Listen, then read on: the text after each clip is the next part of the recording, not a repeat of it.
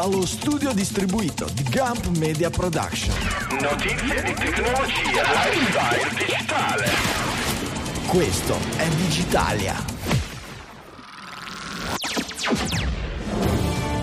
Settimana del 2 ottobre 2023, Google studia nuovi modi per non essere evil, il ritorno di Raspberry e in arrivo ChatGPT 4, ma anche T-Red, Johnny Ive, cabine telefoniche, questo e molto altro in scaletta per un'ora e mezza dedicata alla notizia, quella digitale all'italiana. Dal mio studio Liguria 1 di Sanremo, qui è Franco Solerio.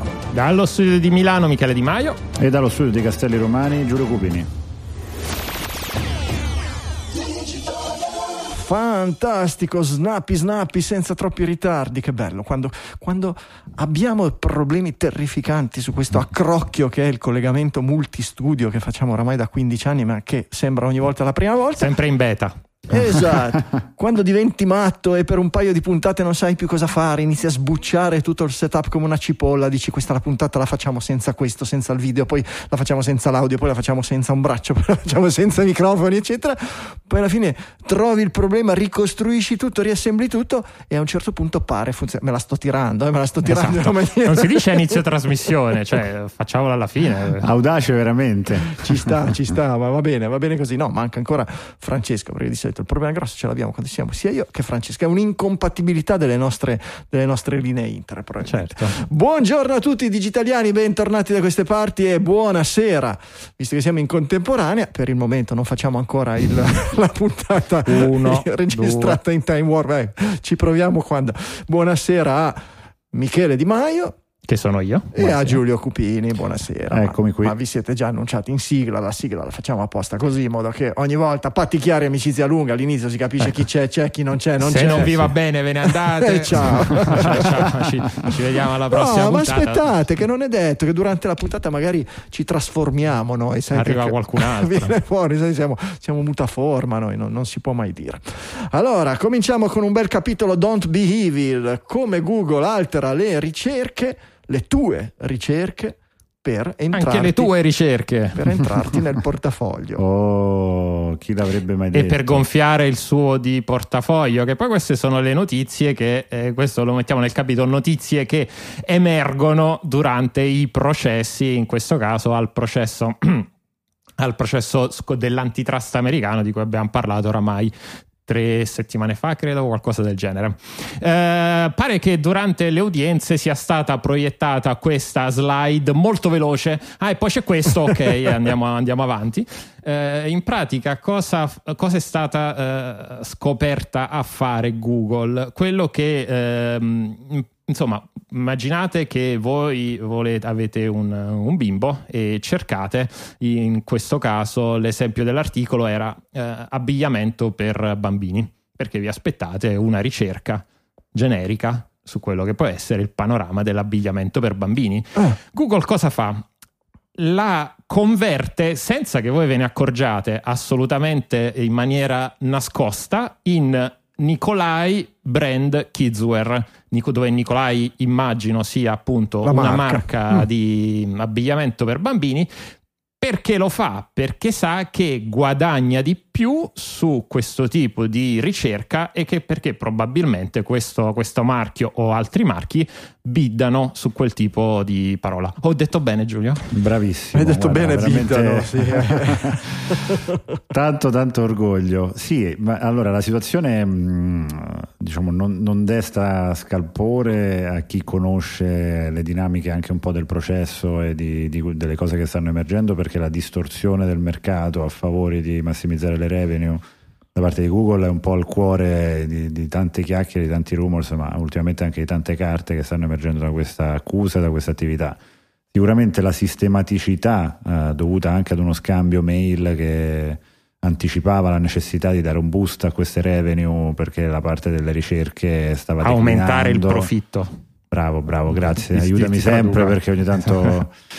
E, mm, eh, ecco, quella parte lì è una cosa che probabilmente lascia, mm, colpisce di più. Mm, In primis perché comunque è bene sottolineare che nonostante l'ecosistema di Google eh, si sia espanso in Alphabet e tutto quello che vogliamo, però credo più del 90% delle loro, dei loro ricavi ancora vengano dalla parte legata alle ricerche pubblicitarie o comunque al mondo dell'advertising legato al motore di ricerca e questa parte che tende a essere un pochino più stabile nel corso dell'ultimo biennio eh, hanno cercato di stimolarla con queste pratiche che sembrano appunto essere abbastanza sistematiche, cosa che poi apre a tutta una serie di quesiti, anche di cause a cascata su quelli che possono essere gli investimenti pubblicitari di chi eh, voleva farsi vedere invece per la ricerca principale, quella di abbigliamento bambino, che invece si vede defraudato di una possibile... Eh, quindi esserci, possono esserci degli estremi di, di quasi di eh truffa. Sì, perché, eh sì, perché sembra che ci fosse una sorta di ci sia, perché poi non si sa bene come poterle controllare questa cosa, no? il problema degli ecosistemi chiusi. Eh, non lo facciamo più, eh, firmato mamma, mm, certo, sì, certo. sicuramente, però ecco, sembra che non ci sia una discriminante di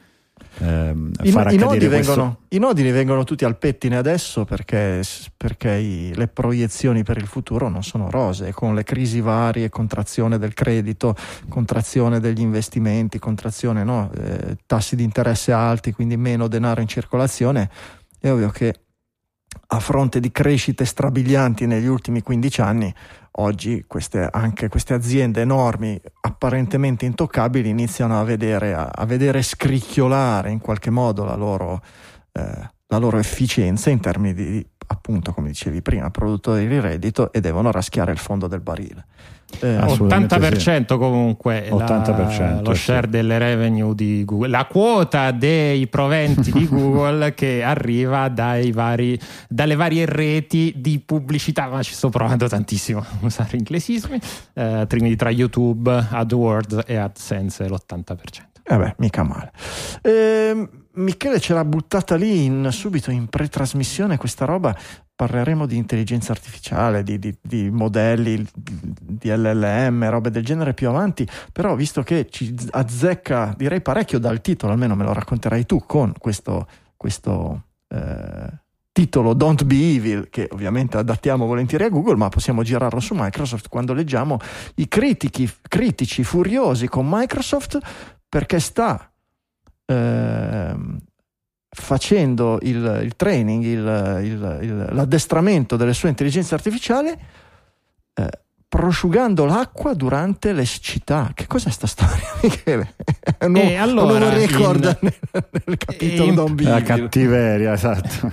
esatto, allora eh, in pratica nella zona attorno al data a uno dei data center di Microsoft eh, pare che eh, nei di, di, di, recente eh, c'è stato un fortissimo aumento della richiesta di acqua eh, da parte del data center di Microsoft stesso che è andata a quantità vabbè, galloni su galloni eh, che eh, insomma la vanno però a rubare tra virgolette a quelli che poi l'acqua la utilizzano per, eh, per coltivare Mm, l'allenamento delle intelligenze artificiali ru- prende tante tante risorse, eh, non è soltanto acqua, poi magari parleremo anche del...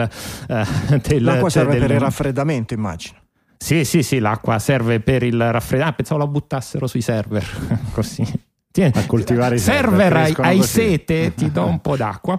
e tra l'altro, vabbè, anticipo anche l'altra notizia, non so se ne avremmo parlato, però magari gli serve anche per i suoi futuri reattori nucleari, dato che da un, da un, da un post su LinkedIn sembra che Microsoft stia, stia, letteralmente cercando una persona che si occupi di mettere in piedi una piccola rete di reattori nucleari eh, perché eh, appunto servono per generare sufficiente elettricità per eh, alimentare le macchine che si occupano degli LLM.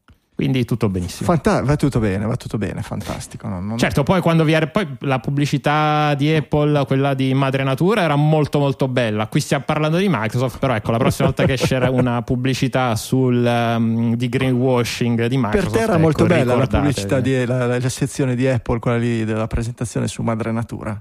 Ecco, chissà quella quante risorse. A me strideva di un, di un, falso, di un finto. A parte che c'era questo finto board di, di, di Apple dove c'era tutta una bellissima diversità, no? c'erano più donne che uomini, perfetto, c'erano un mucchio perfetto. di persone di colore, c'era cosa. Poi tu apriti la pagina del board di Apple sul sito di Apple e, e vedi tutti sessantenni, 50 sessantenni bianchi maschi. E ovviamente. Non eterosessuale, non necessariamente non completamente, non- non- non ma è giusto l'unica, l'unica cosa che gli puoi dare. Però sì, cioè, non, non- vabbè, a me fanno venire il cimurro certe cose. Fate le Vabbè, noi, cose. c'ha- noi abbiamo Michele e stiamo a posto. Avete letto eh, Oh, la- ok. la notizia di oggi di Lego che ha fatto il, il, um, che ha fatto retromarcia sulle, um, sulle plastiche. Sono due anni che la, la menano, stiamo cercando di eh, trasformare la nostra industria in modo da costruire tutti, tutti i mattoncini solo con pas- plastiche riciclate. Ce la faremo, ce la stiamo per fare, siamo lì lì per farlo? No, abbiamo cambiato idea. Hanno notato che per funzionare, le- per fare i mattoncini Lego con le bottiglie di plastica riciclate, fondamentalmente devono iniettarci dentro una marea di composti chimici inquinanti perché sennò non sta attaccato, non funziona e in più consumare una quantità tale di energia che fondamentalmente in confronto all'abbattimento delle foreste amazzoniche è roba da niente. E quindi Beh, no, forse del- è meglio se continuiamo a utilizzare la nostra buona Esatto. vecchia plastica da petrolio che va bene così. La first gen. E tra vabbè, quella della- del riciclo della plastica in generale forse è stata la prima iniziativa di greenwashing dato che siamo bravissimi a raccogliere la plastica e a separarla dagli altri materiali e poi siamo altrettanto bravi a metterla a stiparla di solito in Cina o in Nord Africa o in altri posti del sud-est asiatico perché la, la plastica dif- pare sia difficilissima da eh, in realtà da, eh, da riciclare. Quindi quando sentite ah l'Italia ricicla il 90% della plastica non è vero L'Italia La separa, ritira, sì, certo. la ritira, il 90% della plastica non è il 90, ma comunque una percentuale molto alta, ma di questa una piccolissima percentuale viene davvero riciclata. Quindi la vera cosa è non bisognerebbe ecco, consumarla in primo luogo la plastica. Eh, ma intanto la separa- una volta la si raccoglieva nei bidoni separati, poi passava il camion della spazzatura e mescolava già direttamente per strada tutti i bidoni. Abbiamo fatto, ci abbiamo messo 15 anni, ma abbiamo fatto già un passettino in più. È Michele, civiltà, sei- è civiltà. Esatto, poi la, la lasciamo alle future generazioni, qualcuno prima o poi capirà come farlo e a quel punto avrà- potrà fare i tanti mattoncini Lego. Va bene, allora, sono, siete ghicconi, siete self-ostatori compulsivi come il nostro Michele, avete la vostra mega domotica col vostro serverino in casa, sono 3-4 anni che cercate dai tempi della pandemia di mettere le mani su un Raspberry 4 e, e- e non c'è niente da fare, eccetera. Bene, perché è stato annunciato il prossimo microcomputer che non riuscirete a trovare per i prossimi 4-5 anni, che è il Raspberry Pi 5. Ora, Ma dai, in realtà, a parte, no. eh, a, pa- a parte il- la- la- le due feature più importanti del Raspberry Pi sono 5 sono il tasto di accensione, che finalmente c'è il tasto fisico di accensione, e poi credo la disponibilità, perché è in preordine, ma in realtà si parla di disponibilità. Ma io credo che avendo lavorato loro su questa release che ha il primo processore prioritario sviluppato da loro, credo poi tra l'altro nella sede di Cambridge, quindi insomma anche una cosa Speriamo da- non da- analitica. da- dalle, no- dalle nostre parti. E dicono di aver ottimizzato molto anche la possibilità di scorte e di approvvigionamento perché devono meno affidarsi ai fornitori fuori e quindi magari non, non avremo grandi problemi come l'ultima, come l'ultima volta. È, un- è una di quelle piccole grandi cose che sono entrate veramente, non dico nelle case di tutti, ma che hanno avuto un successo planetario. no? Quando è stato presentato la prima volta il Raspberry Pi, sembrava una roba da no, ultra hobbisti e chissà, l'elettronica, eccetera. E è diventata una cosa, sì, Eh, solo sempre- del Pi 4 ho letto 14 milioni di pezzi venduti, Cioè, parliamo di una cosa mainstream assolutamente. Anche perché produttori di dispositivi più complessi hanno iniziato ad adottarli e a ficcarli dentro, no? La consolina che ti fa gi- giocare sul televisore, tutti gli arcade tramite l'emulatore e dentro c'è il Raspberry Pi. E il controllerino per, non so, il- l'impianto di giardinaggio automatizzato e dentro c'è il Raspberry Pi. La eh, macchina Ah, automatica che taglia l'erba. Prego, È, sì. stato, è stato spartiacque come prodotto perché Ah, certo. appunto poi ha dato inizio alla, a generazioni su generazioni di eh, single board eh, computers, quindi veramente è stato ge- assolutamente generazionale come, come prodotto. Sì, E- poi la, la- la- cosa bella è che nonostante siano andati su, un- su un'architettura proprietaria su questa versione 5, ehm, l'altra cosa interessante leggevo che non hanno ceduto alla tentazione di fare tutto aggregato, tutto insieme, ma comunque hanno tenuto questa architettura disaggregata e quindi mh, riesci comunque a lavorare su un controller eh, esterno a quello del processore e questo Beh, essendo una, delle logica loro, loro, essendo uno dei loro punti di forza sarebbe stato forse controproducente no? eh, sì, sì, approccio del sì. Però quanti, eh, voi, oggi il panorama è un po' diverso. Eh, Raspberry Pi 5 potrà pensare di avere lo stesso successo che hanno avuto i suoi predecessori. Voi avete avuto uno e avete ancora in uso un Raspberry Pi in casa? Sì, io ho una 3 attaccata al controller della stampante 3D dove ci gira Octopi. Poi ho due Raspberry 2 nei, nei, nei cassetti che non uso più perché poi non avendo neanche, non aveva neanche la, il wifi eh, diventa difficile utilizzarlo, anche se pensavo di rimetterlo in piedi per, um, per Paiol. Una casa multi-raspberrica. una, una cassa eh, per Raspberry cos'è? Sono le more? Sì. Ecco, una cassa piena di more. Fantastico. Io, io ho, un, uh, ho, un, 4 che fa girare la domotica qui in casa e un 4 nella casa di montagna con questo accrocchio sopra una scheda esterna eh, che monta la batteria, una batteria da cellulare, la batteria di, un, di, uno dei primi cellulari Nokia con Android, adesso non mi ricordo più neanche come si, come si chiamavano, era, era, famoso perché era uno dei primi cellulari con Android, adesso non, non, non mi ricordo il nome. E, um, quindi si trovano facilmente i, i ricambi e, e, questa batteria questa scheda oltre alla batteria c'è questo circuito integrato tu svilu- eh, installi il software corrispondente su Raspberry Pi e ti fa da UPS integrato. Quando manca la corrente ti, ti tiene in, in linea il, il, Raspberry. Quando la batteria arriva a una percentuale che decidi tu, il 15-10%, fa uno shutdown graduale, completo, normale, spegnendo tutti i sistemi. Quando torna la corrente, aspetta che la batteria si carichi fino a una percentuale che indica l'utente e quando arriva a quella percentuale di batteria fa ripartire il boot del sistema. E questo in, condizioni, in condizioni come una casa in montagna dove spesso no, tempeste, tempo brutto, eccetera, la qualità magari della linea elettrica non è il massimo, salta spesso la corrente, è un buon, è un buon rimedio. Ho trovato un buon rimedio al problema principale del Raspberry che è facendo girare il sistema su una scheda SD diciamo che la, la, la, la resistenza a problematiche Allo appunto sbalzo. di, scrittu- eh, mm. sì, di scrittu- lettura, scrittura, disco che va in palla se manca la corrente mentre sta, sta scrivendo è abbastanza frequente o anche semplicemente perché il dischetto SD invecchia perché tutto l'accrocchio è troppo caldo, anche quello succede abbastanza spesso. Beh, dalla, è dalla 4 che fa anche il boot da USB forse. E non saprei dirti, ma io ho una 4 e quello è un 4 e probabilmente sì. Adesso non, non, non, mi ricordo neanche esattamente il...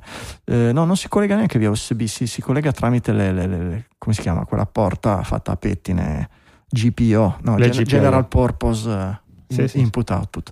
E, um, si attacca tramite questo e, ed è una scheda più o meno delle stesse dimensioni del no, Raspberry. però il sistema operativo lo puoi, credo che puoi fare il boot anche da, da USB.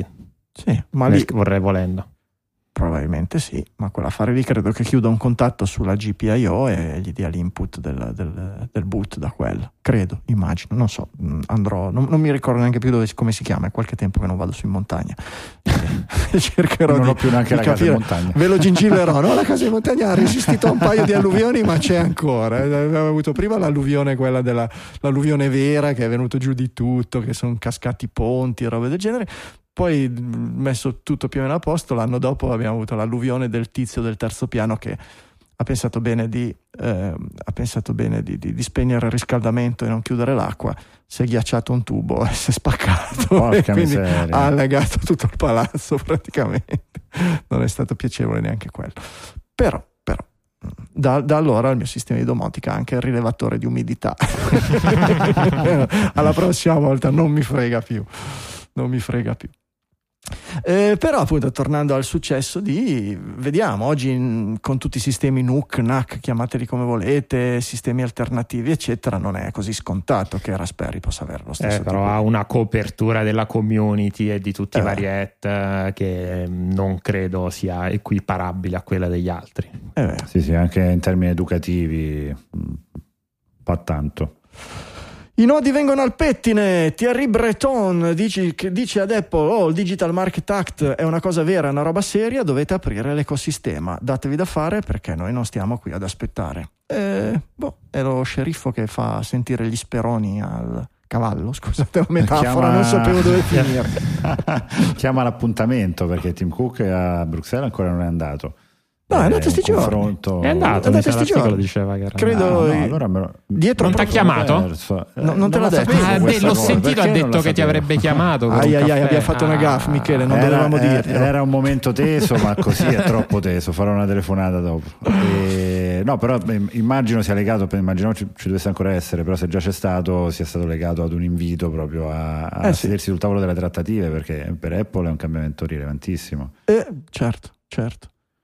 La risposta è stata sempre la solita, eh, ma voi ci fate compromettere la sicurezza, se succede un casino, guerra I nucleare. pedofili, i cosa fa? terroristi. Eh certo, certo. Non decido io veramente in Apple.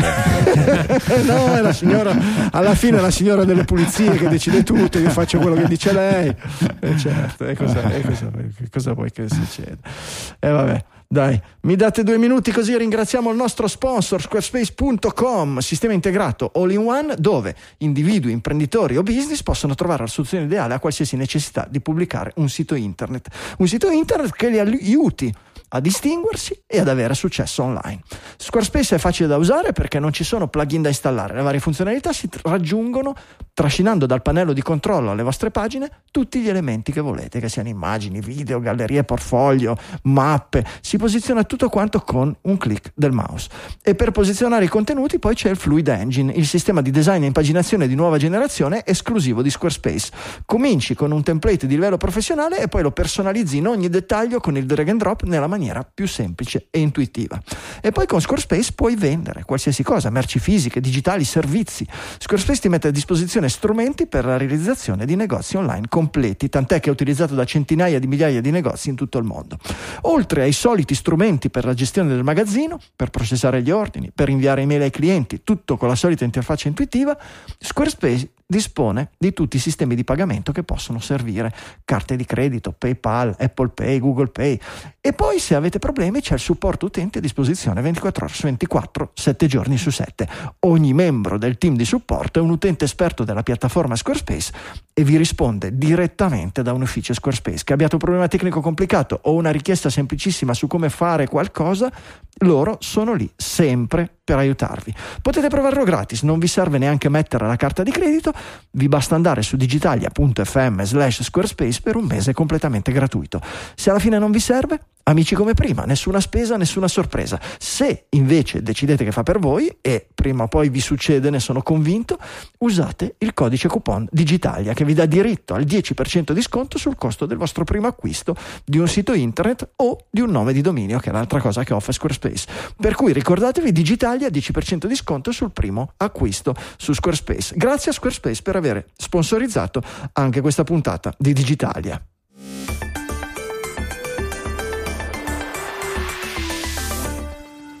Una specie di follow up. Il Tribunale di Milano, ci linka Michele, ha considerato illegittimo il licenziamento di 4.000 rider da parte di Uber Eats.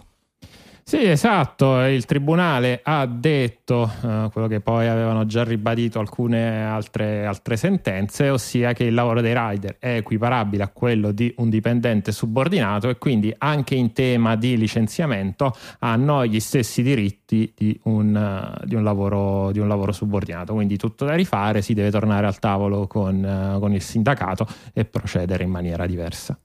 Eh certo, gli pagheranno anche le mensilità non retribuite? Chi lo sa.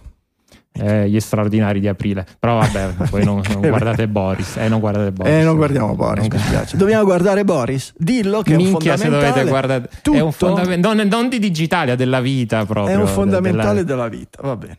Io ho finito X-Files ieri, serie originale, adesso te stiamo pensando. Ah, sì. anche perché Cioè- la qualità esatto e la lascio lì. E la lascia là La qualità, vabbè. la qualità La nostra amica Linda Iaccarino, Iaccarino, come si dice? Mamma mia, mamma mia. Iaccarino ha eh, è stata intervistata alla Code Conference dove insomma è successo un casino, è successo un casino, è andata, è andata in un mucchio la, la, l'intervista, se volete ve la guardate, se non volete ve la guardate, se leggete la stampa che arriva da un certo tipo di orientamento dice che è andato tutto bene e che la Iaccarino ha detto che il uh, X sarà in pari, anzi in profitto nel giro di pochissimi mesi, se leggete l'altra parte della stampa, quella che scrive dall'altra parte della barricata, dice che è stata un casino, che la Yaccaraino ha ammesso che gli utenti sono in crollo, che gli, gli advertiser sono in caduta libera e che quindi eh, X ha un futuro allora, io, veramente nero.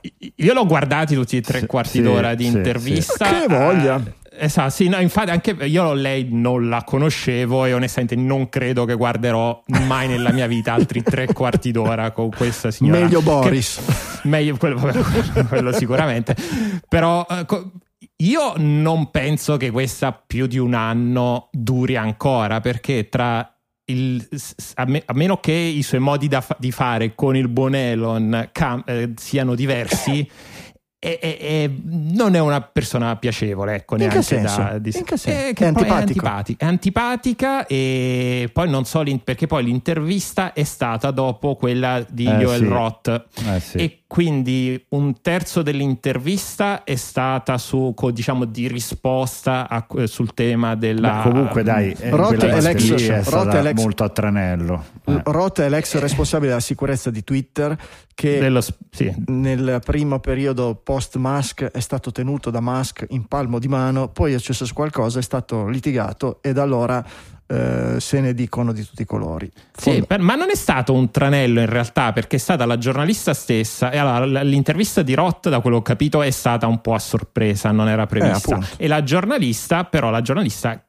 che anche non sapeva che ci sarebbe stata appunto questa intervista, ha detto, eh, Roth ha detto determinate cose relativamente al, al late speech che c'è su Twitter o su X vuoi rispondere. Quindi, diciamo, in realtà le ha semplicemente dato la possibilità di, sì, di replicare. lei, lei sì, è diciamo però che... ha fatto il suo lavoro da giornalista, ma l'ha tenuta lì un quarto d'ora su questo. Sì, sì, sì, giustamente, stato... giustamente. Un terzo dell'intervista è andato eh, avanti sì, su quello. Eh, sì, sì, Poi il tema della riduzione dei monthly active user, c'è stata una, lei gli ha chiesto mi dai il numero e lei ha dato un numero a spanne nell'ordine di grandezza. E che saranno mai? Che saranno mai 50 milioni di approssimazione su 200-250 sì. milioni di monthly active user che ha Twitter e Musk aveva detto in passato un, nume, un altro numero ma più alto.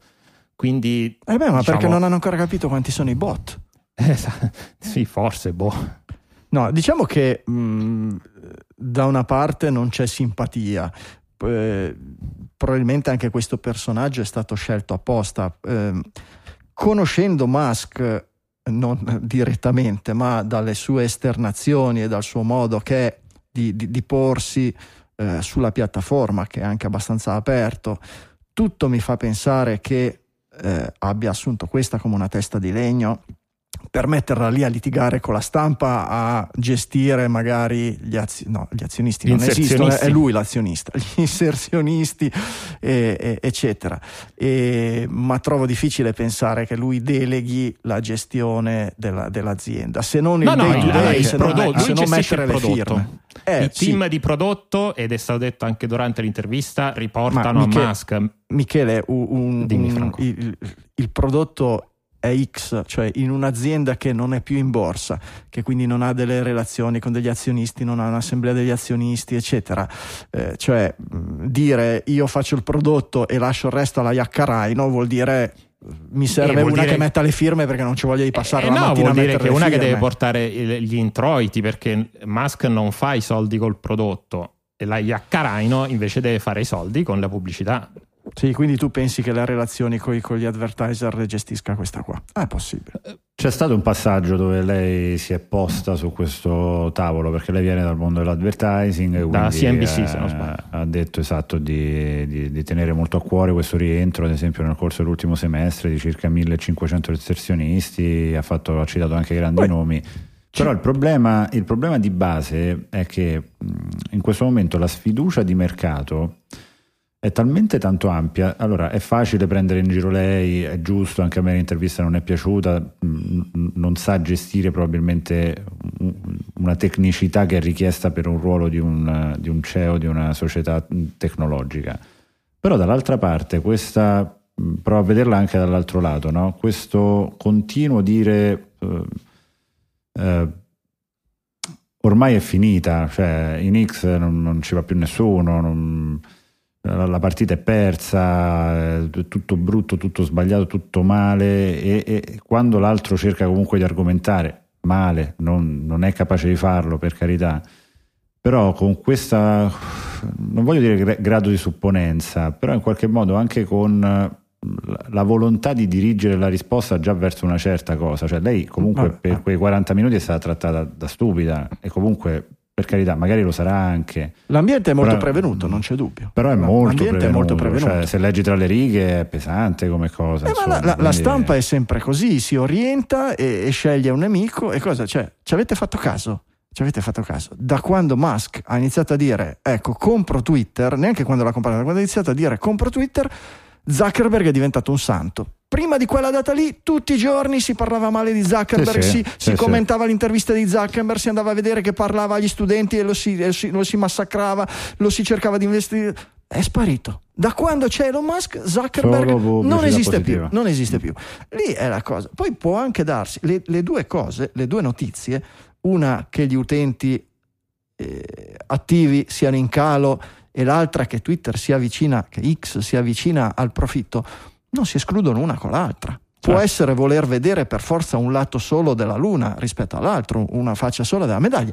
Il, il, si può decidere di perdere una certa parte di utenti scontentandoli, ma facendo dei tagli tali che mi tolgono le spese e facendo un certo tipo di scelte. Non pagando l'affitto. Non pagando, perfetto, per esempio, ci mancherebbe, eh, che mi portano a un break even. Chi lo sa? Eh, che la stampa oggi sia iper prevenuta nei, compron- nei confronti di Musk, non c'è dubbio. Eh, che sia risultato da una parte di una certa antipatia per un certo tipo di atteggiamenti del personaggio, non c'è dubbio. Che ci sia anche gran parte di antipatia de- dettata da prevalente orientamento politico della stampa tech, non c'è dubbio neanche quello, perché se fosse l'ennesimo tirapiedi di Biden, eccetera, probabilmente, probabilmente gliene farebbero passare molte di più. Mm, vediamo, vediamo. L'ha detto lui stesso, può darsi che falliremo, può darsi che riusciremo. Certamente senza quello che sta facendo sarebbe fallita Twitter perché era, era, era, era sull'orlo del fallimento.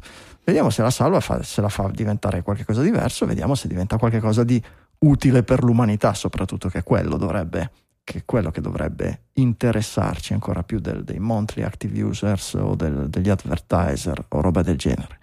E, va bene. Uh, Spotify?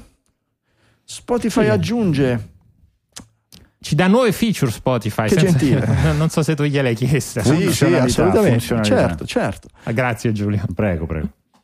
E eh, quindi niente, è possibile che eh, vi troverete la trascrizione anche di questo podcast che comunque volenti o nolenti è pubblicato anche su Spotify e Spotify ha detto che appunto inizierà eh, nelle prossime settimane a generare le, transiz- le, le, trascrizioni, non sappiamo di quali, non sappiamo di eh, quanti, ah, no non è vero, lui, milioni, Spotify dicono milioni, milioni di episodi, milioni di episodi.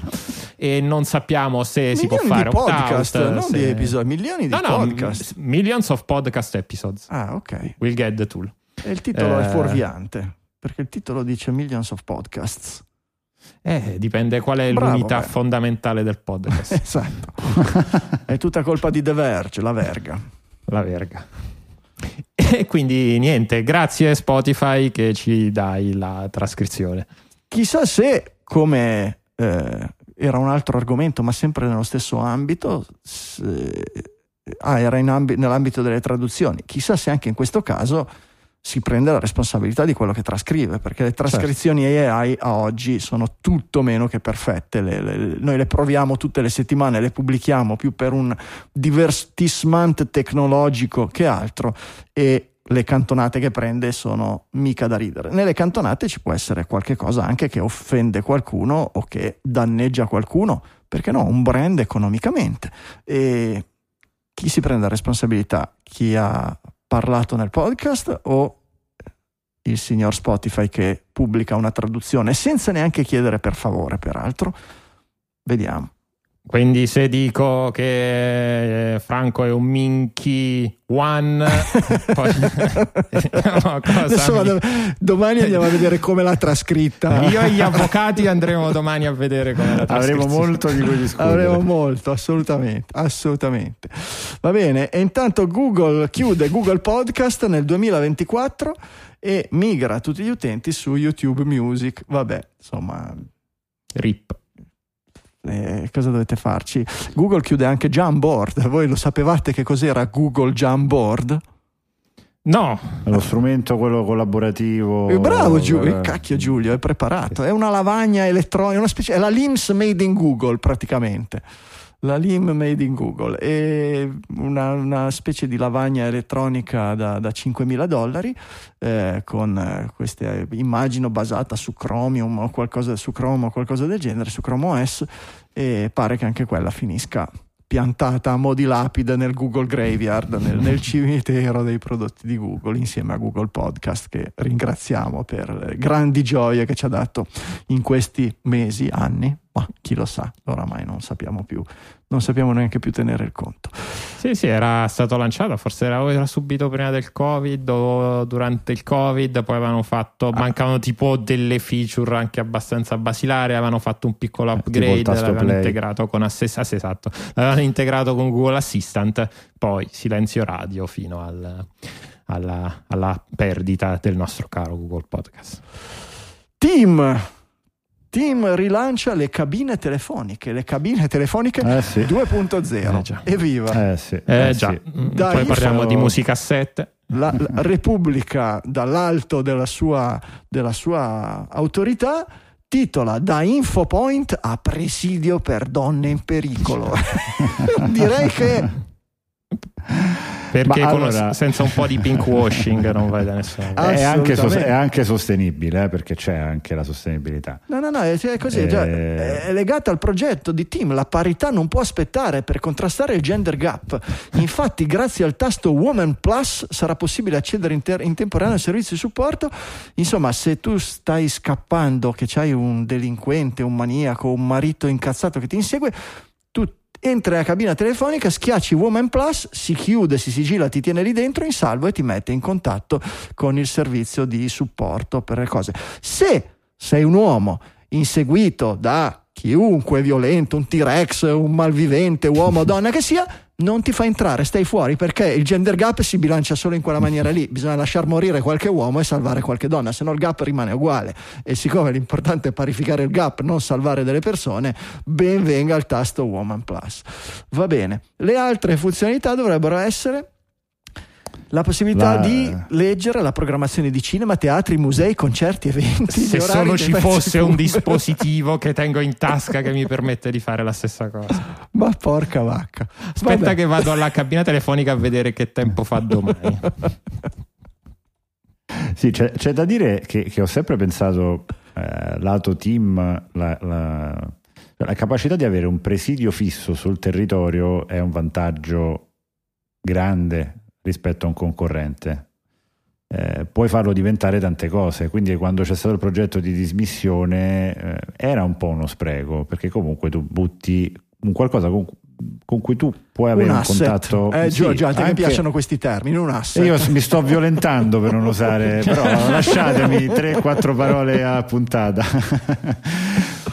però ecco, pensiamo anche soltanto a tutti i turisti che sono fuori dal roaming, no? Quindi quando eh, oramai tutti i turisti sono fuori Beh, dal roaming, certo. L'america- l'americano. Ma come uh, oramai? il cinese. What's this thing? What's this thing?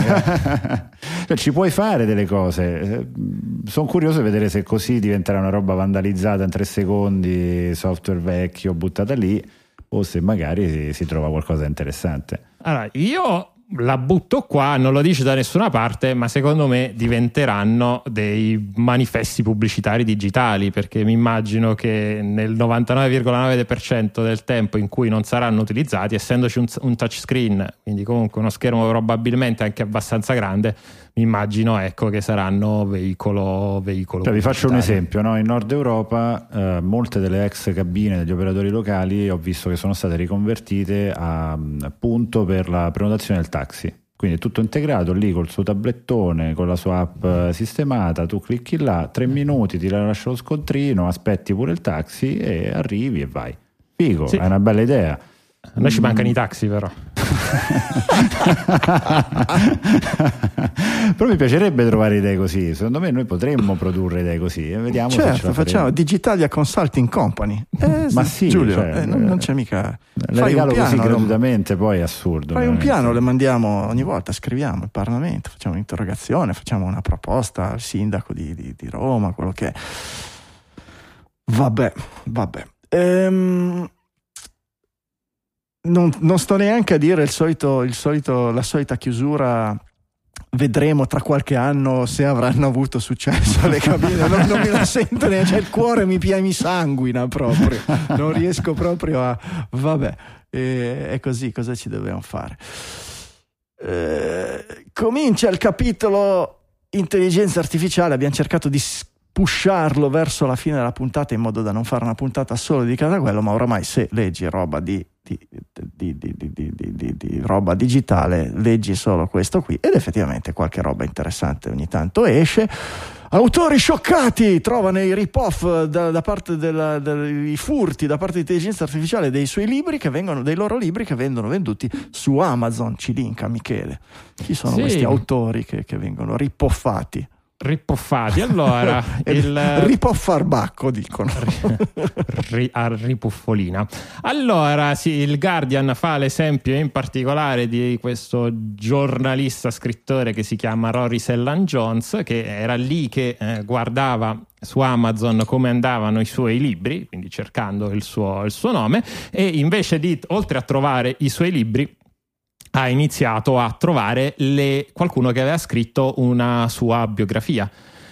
Qual è il punto? È che per quanto possa essere uno scrittore di successo, ecco, difficile che qualcuno si fosse, si, si, si, fosse, si, fosse, interessato alla sua vita. Così è, è andato a guardare cosa c'era in questo libro ed era un libro comple- di notizie completamente inventate sul suo, sul suo conto. E questo è, un, una tipologia, diciamo, di, di, ripoffamento. Un'altra tipologia di ripoffamento invece è eh, proprio prendere il libro darlo probabilmente in pasto a un'intelligenza artificiale e farne una specie di, di riassunto o comunque di, una, di, modifi, di, di, modifiche importanti abbastanza da poi non essere presi dai, eh, dai, dalle maglie. Credo che comunque Amazon abbia dei filtri contro il, il ripoffaggio però ecco non così eh, strette da beccare le intelligenze artificiali appunto che cambiano libri anche abbastanza Beh, poi solo, solo, solo, solo, solo i grandi possono permettersi di ripoffare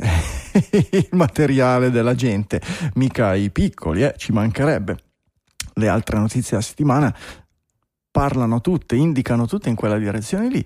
Google aggiunge uno switch per gli editori che decidano di fare opt-out da diventare dati per l'addestramento delle intelligenze artificiali. Oppure il nuovo eh, assistente a intelligenza artificiale di Meta, di cui parleremo tra un pochino, viene addestrato sui post pubblici su Facebook e Instagram. Cioè, il, il, tema è tutto lì, è prendere a piene mani. Eh, queste persone sono convinte che eh, i dati delle persone, quello che persone scrivono, eccetera, siano lì a loro disposizione da prendere, libri, film, che siano, l'abbiamo visto no? Su, sugli attori di, di, di Hollywood che, che, che, vengono, che vengono eh, in qualche modo digitalizzati e introdotti all'interno di sistemi di riproduzione, di nuovo con, questi, con queste reti neurali, eccetera. E, cioè, io vorrei che, questi, che, che i vari amministratori delegati e membri del board di queste aziende uno di questi giorni tornino a casa loro, trovino la moglie a letto col vicino di casa che gli dice Tu hai fatto opt-out, hai schiacciato il tasto che non volevi che nessuno si facesse tua moglie, non l'hai fatto e noi ci siamo fatti tua moglie. Ecco, una roba del genere. Non capisco, non capisco perché questi qui abbiano diritto a dire eh, abbiamo messo il tastino opt-out, se tu non l'hai schiacciato noi ti abbiamo preso tutto, abbiamo ragione noi. È, è una roba vergognosa. Ma non esisteva il tasto opt-out nei post che scrivevi dieci anni fa quando eri all'università. Cioè, Appunto, siccome è un diritto, siccome è una cosa che non esisteva, tu non puoi dire che se tu hai messo i post eri d'accordo a, che, che, che, noi li prendessimo. Cioè, io... Eh, scrive, dicevi no all'Eula, Franco. Eh? Esatto, potevi leggere no, l'Eula, certo, le 74 pagine di Eula. Esattamente, dicevi, dicevi no. Poi è, è, bella la dichiarazione di Meta che dice: Noi siamo sicuri comunque di non aver utilizzato per la maggior parte informazioni personali. Esatto, aspetta, come lo dice in inglese perché anch'io c'è, ho sottolineato lo, ste- lo, stesso pezzo sottolineato. And we tried, tipo, aspetta, ecco, sì, we have sì, tried sì. to exclude datasets. Ci hanno provato. ci hanno provato, ci hanno provato. provato. La, buona, la buona volontà, la buona eh, fede. Lo vedete così, ma è difficile. Eh, no, ragazzi, poi fate voi qua, ridete, scherzate il lunedì sera, Meta, Google. nei nostri panni. Ma poverini loro, cioè, ha detto... Oh ragazzi, cioè tutto facile, tutti campioni. Eh. Cioè, dataset cioè. poi mm, si eh, spostano, parlano. Esatto. Assolutamente, assolutamente, Che poi cosa vuol dire eh, post pubblici? Perché poi eh, a parte che uno su un post pubblico può aver scritto veramente la qualunque e se oggi, domani quando usciranno questi assistenti eh, vai a interrogare l'intelligenza, l'intelligenza artificiale chissà quali informazioni personali possono venire fuori. Possono uscire. Esatto, e il fatto che una persona lo abbia fatto no, come dire, non è probabilmente sufficiente a dire che questa persona aveva capito cosa stava facendo, probabilmente non lo sapeva e quindi eh, sa quante persone non sanno usare la uh, visibilità dei post di, di ma, Facebook. Ma, ma non, quello, non, che quello sia un giusto. problema, eh, non, non, è, che quello sia il problema. È, è a esatto. monte la cosa, secondo me. Non è. Sì, sì. Non è allora, io. Eh, a me piace fare delle iperboli, no? portare all'assurdo i ragionamenti. Metti che domani. No, non Hitler, per favore. No, non arriviamo a Hitler, oh, lo, lo, gi- lo giuro. Scorsa, questa volta arriva fino a Zuckerberg, ma Hitler oggi non arriviamo a la scorsa puntata. Non arriviamo a Hitler, arriviamo ai confini della realtà. Cioè, eh, arriviamo a eh, un futuro prossimo dove questi, eh, con questo tipo di tecnologie o delle, de, de, de tecnologie derivate da queste, eccetera, si riesce a eh, costruire, utilizzando le parole di una persona, quello che questa ha scritto, le, le, le, immagini che ha postato, i video che ha postato, a costruire un simulacro, un clone della persona.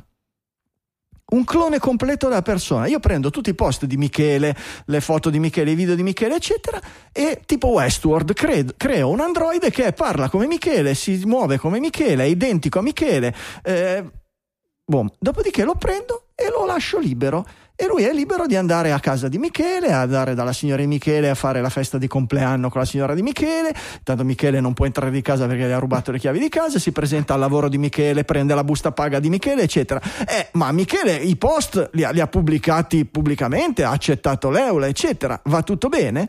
Eh no, perché un conto è dire ti, ti, ti, no, è dire ti do il permesso di utilizzare queste cose con le tecnologie che oggi esistono.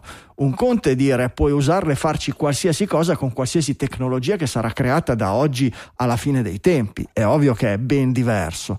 Non possiamo pensare che il consenso a utilizzare una cosa sia implicito per tutte le future tecnologie che verranno mai inventate, perché a quel punto è davvero come lo ius prime noctis. Sì, il, infatti oramai saranno più di due decenni probabilmente che diciamo i dati sono il nuovo petrolio, i dati sono il nuovo petrolio, però fino a praticamente un anno fa noi per dati intendevamo principalmente poco più che metadati eh, comportamentali, il, il, il, sesso, la, la, tua altezza, di dove sei, cosa ti piace, cosa ti piace fare. Adesso nell'ultimo anno questa espressione non, non, basta neanche come dire il petrolio per descrivere l'importanza che oggi hanno, hanno i dati. DNA è qualcosa per costruire un clone di te. E, e non sappiamo se stiamo parlando col Michele non clone. Peraltro. Zanzan. il colpo, colpo di, di, il colpo di scena. È così. Eh, oh, ragazzi, eh, succede, succede. Succede anche di dover ringraziare però chi ci permette settimana dopo settimana di chiacchierare e anche farci due risate su questi argomenti.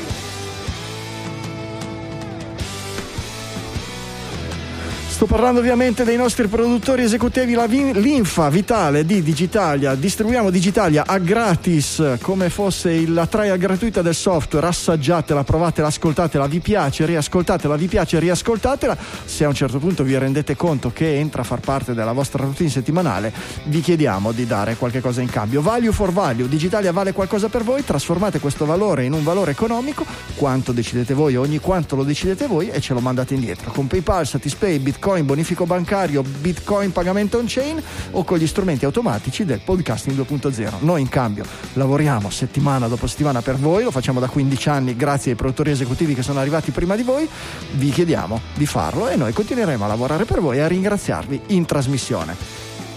Giulio, Michele, chi vuole si butti dentro questa Pronti, pronti, pronti. Allora, partiamo con gli streamer di Value for Value. Ringraziamo Ferò con 131 Satoshi, Pavlo con 1107 Satoshi, Anonymous 1714, F Trava 1909, Nicola Fort 2552, Capitan Harlock 2897, Fulvio Barizzone 3637 e Fiorenzo Pilla 3644. Grazie, grazie a tutti, ci vuole il BIMP.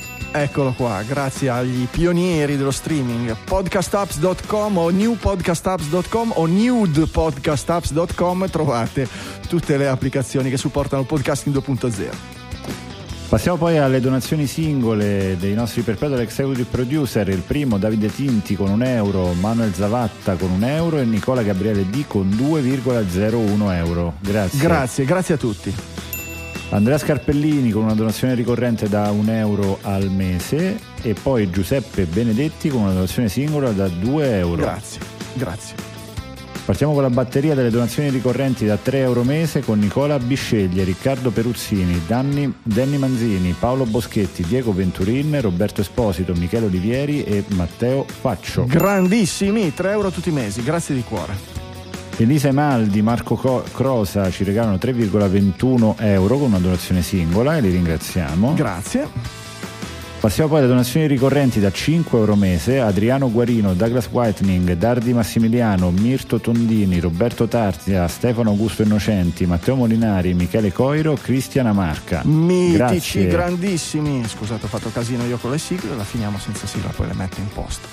Dà più peso alle donazioni singole che adesso partono, perché senza audio, senza musica sotto c'è proprio... Ma poi ci sarà, quando ci ascoltano in podcast la musica ci sarà. Però pensate in questo casino. momento il pathos, in questo momento che ho io nel dire questi nomi. Daniele Corsi con 5 euro, donazione singola, grazie mille. Zambianchi Marco Francesco Mauro con 5,32 euro e Flavio Castro con la stessa cifra che ringraziamo. 5,32, Allora. grazie, grazie di cuore. Alessandro B con 6,92 euro, ringraziamo l'ultima donazione singola e passiamo poi ai grandi produttori con le donazioni ricorrenti da 10 euro mese di Maurizio Galluzzo e di trattini trattini trattini che ringraziamo. Grandissimi. Un altro grande produttore con una donazione singola di 11 euro di Fabrizio Bianchi, grazie mille. Mitico. E poi il lead executive producer di questa puntata, Ivan Vannicelli, con una donazione singola da 60 euro. Grazie. Mitico, mitico Ivan, grazie a tutti, grazie a tutti i produttori esecutivi, ognuno secondo le sue tasche e le sue possibilità. Ricordatevi di Digitalia, ci state ascoltando in movimento, in auto, non vi dico di fermarvi al volo eccetera, ma fatevi il nodo al fazzoletto, si diceva una volta. Io non so, non esiste il fazzoletto, avete un'app fazzoletto digitale, dite a Siri, ad Alexa, a Google Assistant, a chi volete, di ricordami di dare una mano ai ragazzi di Digitalia quando torno a casa. E ricordatevi, ognuno secondo le sue possibilità, noi tutte le settimane lavoriamo per voi. Grazie ancora a chi ci ha supportato questa settimana.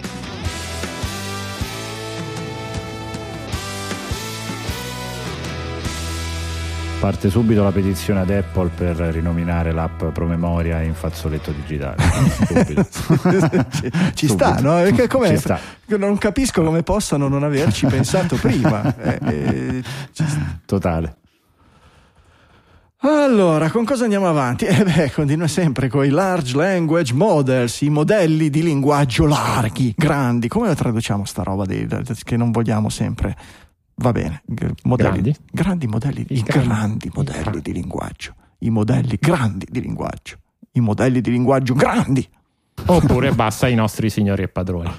Ah, beh, beh, vedi, Nel ci sta, ci sta. I modelli di Che linguaggio. salutiamo e ringraziamo sempre. Va bene i modelli di linguaggio, tanto quelli che sono grandi oggi domani ci sembreranno piccoli perché ne arriveranno degli altri più grandi e degli altri ancora più grandi e quindi, I linguaggioni. quindi i modelli di linguaggio piccoli, piccini, piccolini. Piccini saranno forse, chi lo sa, quelli di Meta, c- 26 celebrità e personaggi che eh, possono in qualche modo colorare le risposte a quello che diventerà, sto facendo un mix, un pupurri di tutte le notizie su questa roba, su questo assistente di- di- di- che, che Zuckerberg pubblicherà nei, nei prossimi giorni, eh, che verrà infilato in qualche modo in tutti i prodotti della- della- de- dell'azienda, per cui ve lo ritroverete nella timeline di Facebook, nei messaggi di Facebook, ve lo troverete su WhatsApp, ve lo ritroverete su, su Instagram e certamente. E, e insomma e, e, eh, coinvolgere nella chat della nonna come dice Michele eh, un Snoop chatbot con la personalità di Snoop Dogg e cosa potrebbe mai andare storto Eh, certo. Però Snoop Dogg che fa il Dungeon Master eh, hai pare capito. che sia un po' quello il twist. No, è interessante. Allora, innanzitutto è interessante perché credo nella puntata scorsa, se non sbaglio, era Francesco che a un certo punto ha detto: Eh, però manca, parliamo di Google, parliamo di, di Apple, parliamo di Amazon, però non parliamo ancora dei, eh, dei, degli assistenti di, di Meta. E tipo, mentre io ascoltavo quella puntata o scorrevo le notizie, Meta lancia gli assistenti su tutte le sue piattaforme. Va bene, va- è giusto così quando si parla di tecnologia, gli eventi. Eh, ci sta ci sta ci Esatto. sta E l'altra cosa interessante è che poi questo è proprio quello per cui uno dei pezzettini per cui gli attori oggi stanno protestando. Eh, gli scrittori, gli autori hanno terminato lo sciopero, gli attori stanno ancora protestando e uno dei temi è proprio l'utilizzo delle loro immagini per, la, eh, per l'allenamento dei, lingua- dei grandi linguaggi, dei grandi eh, large language model. E, mm, e mentre invece questi, queste celebrities, invece, tra cui anche Paris Hilton e non mi ricordo chi altro, L'hanno hanno tirata, fuori da- l'hanno tirata fuori dal congelatore Paris Hilton l'avevano Eh, abbattuta come il tonno al ristorante no? per fare il sashimi. Aspetta, facciamo Cos'era? il sashimi. Cos'era oppure... 15 anni che non sentivamo parlare di Paris Hilton E... Ah, perché tu sei fuori dal jet set. ah può darsi può, dar- può Certo. darsi sì sì E loro invece hanno deciso di prestare la loro, la loro immagine e la loro, la loro voce per queste cose, immagino firmando degli accordi che eh, se da, che se Meta esce dal, dal selciato gli faranno causa per miliardi di dollari, però ecco comunque non un buon segno per i loro colleghi. Sì, a me eh, colpiscono due cose. La prima, ehm, Facebook ha un grande problema di engagement in questo momento. Tutte le metriche dell'advertising eh, puntano al fatto che c'è un periodo di stanca, c'è meno interazione con i vari post, c'è meno dialogo, c'è meno tante cose. E quindi vedo moltissimo, un po' come per Google, eh, nonostante tutte le innovazioni, l'80% de- dei guadagni vengono da lì, dal suo core business, anche qui è, è più o meno la stessa storia che, che se ne dica e quindi queste tipologie di introduzioni sul breve almeno le vedo molto più legate a cercare di aumentare o far ritornare un po' di utilizzo in piattaforma. Mi immagino nelle conversazioni la, la- la possibilità di tracciare un sacco di cose e quindi credo che tornerà molto su una cosa diciamo, molto meno avveniristica di quello che di, di- come la presentano. Ed è una nota che non mi sembra di aver visto in nessun articolo però ci vedo veramente un appunto forte su questo tema dell'engagement e di stimolare una presenza degli utenti in piattaforma. E, mh, Ma l'altra co- cioè, parte qual, è, qual è l'effetto per stimolare gli utenti sulla piattaforma di questi LLM, su piattaforme di comunicazione? Mm. Cioè io su WhatsApp voglio parlare con, con- con- con Michele. Che me ne faccio di- di- da chatbot di, di Snoop Dogg? Cioè, Eh, tu Franco, ma il mondo è essere, grande. può essere il divertissement della prima ora, ma... mm, no- Gu- Guarda, secondo me mh, il tema di dividerle per categorie e per settori in termini di chi coinvolgere per quello che ti interessa sarà talmente tanto spinto eh, in piattaforma come eh, chiedi al, a- al tuo chatbot di migliorare questo post. Eh, condividi le informazioni per capire meglio quest'altra cosa. Tra tutti i ragazzi, le persone che vogliono scrivere, chi cerca un consiglio, tutte queste cose qui, e anche solo per provare, ma parliamo provare su una base utenti enorme, eh, il riciclo di questo provare, di avere questa parte assistente, per come loro lo spingeranno e per come diventerà, secondo me, vicino allo spam, eh, sarà una cosa che darà moltissimo, moltissimo mm, aumento diciamo, del, del valore del, del- del posizionamento pubblicitario. eh, perché avrai molte più informazioni, Eh, non avrai più soltanto i post che puoi dialogare con un tuo amico, ma una situazione in cui hai la percezione di un dialogo privato. E questa cosa qua, secondo me, è un rischio non da poco. È, è un gimmick. non- non- e, e scusate per la, la- non- la mancanza di traduzione, Vabbè, ma non però, un gimmick eh, non, è un non lo trucco. so. È un trucco. Una non- non cazzatina. so. O- un barbatrucco. cazza- è un barbatrucco, eh, ma comunque è diversa il significato. comunque, eh, non, cioè, possono però aumentare le metriche nel breve periodo, ecco, però appunto finito. È quello che a- fa Facebook. Lavora sul breve perché una roba dove presenti Snoop Dogg come Dungeon Master è una roba sul breve, dai, non è una no, È quello, è quello, non è anni- una roba strutturale, eh, cioè non è una, una roba cosa- sul breve. Non so, mm, per carità. Vabbè, tanto c'è il caschetto, poi il tempo che esce, esce un altro caschetto e il metaverso. Poi Eh, voilà, siamo a che posto, siamo a posto, siamo a posto. Eh, Microsoft, Microsoft ha annunciato di eh, buttare dentro par- parecchi soldini per espandere la sua partnership con Meta, che eh, è una roba abbastanza grossa, è passata un po' sottotono, ma Microsoft è già legata mani e piedi con eh, OpenAI, no? Perché ha finanziato e continua a finanziare cioè, un, un rubinetto aperto con milioni di dollari al giorno che, che- che viaggiano verso OpenAI. E fare la stessa cosa con la collaborazione con Meta vuol dire creare una trifecta, una, una- una triade eh, non indifferente, perché oggi i player, i grossi player sul mercato sono quelli lì più Google. È una, è una mossa appunto per, per- per mettere un po' in un angolo Google e cercare di dare un'altra spallata alla- al predominio di Google in determinati ambiti.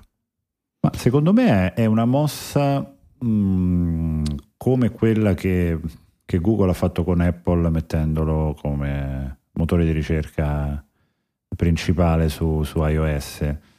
Cioè, loro hanno capito che Bing con l'integrazione di OpenAI può avere un potenziale, può avere un momentum di mercato e stanno cercando in tutti i modi partnership per eh, svilupparlo. Mm, L'obiettivo è quello, Nadella l'ha detto più volte, Ah sì, però Eh, eh, Meta eh, sviluppa roba indipendente, completamente diversa, sullo stesso Però queste piano. chatbot, Lama- queste, queste chatbot qui sono powered eh, con Bing, cioè sono in, in partnership con loro.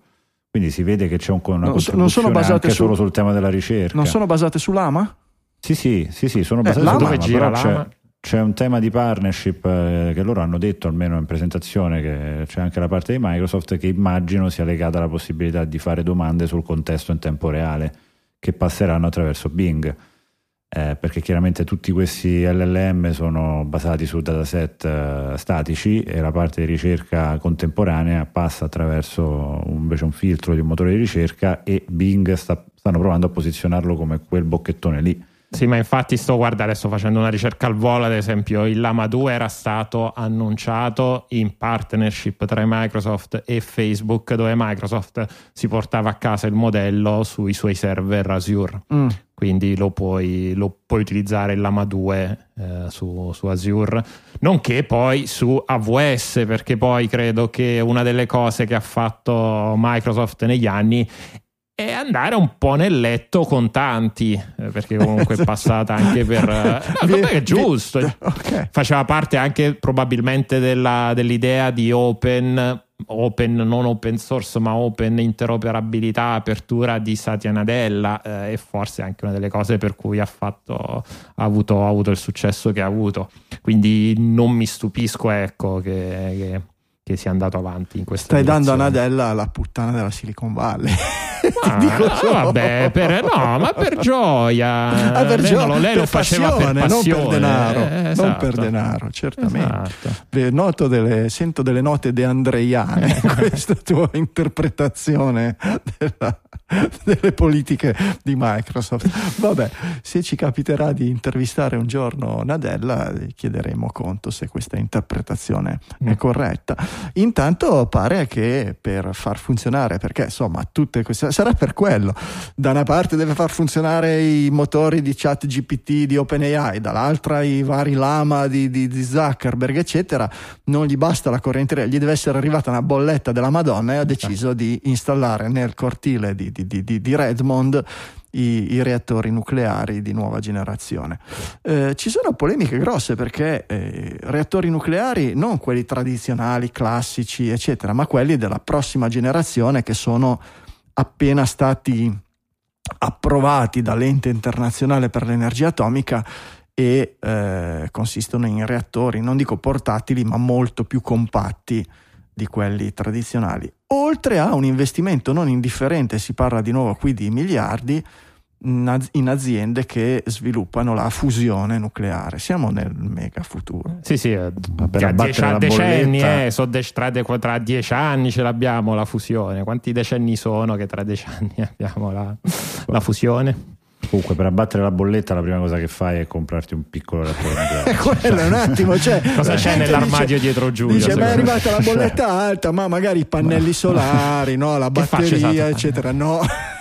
Cacchio, voi siete indietro. Oggi tutti comprano i pannelli solari, Umido, quindi i costi, i- i costi dei pannelli solari crescono. Quindi io non compro i pannelli solari, oggi no. compro il reattore nucleare. E certo. Ma sì, ma certo.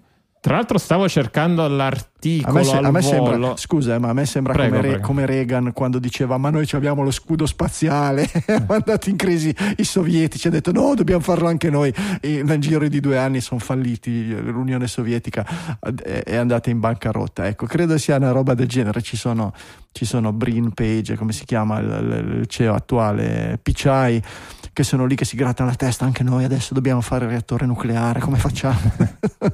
E quello poi smaltirlo nel cimitero è un casino. il- No, Franco, non ci lasciare.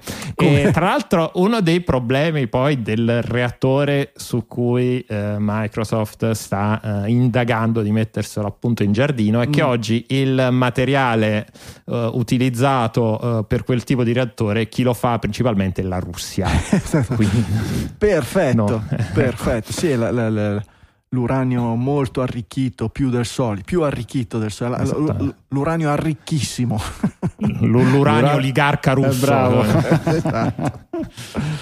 E cosa, cosa ci dobbiamo fare? Eh, ma il mondo va, va un po' così.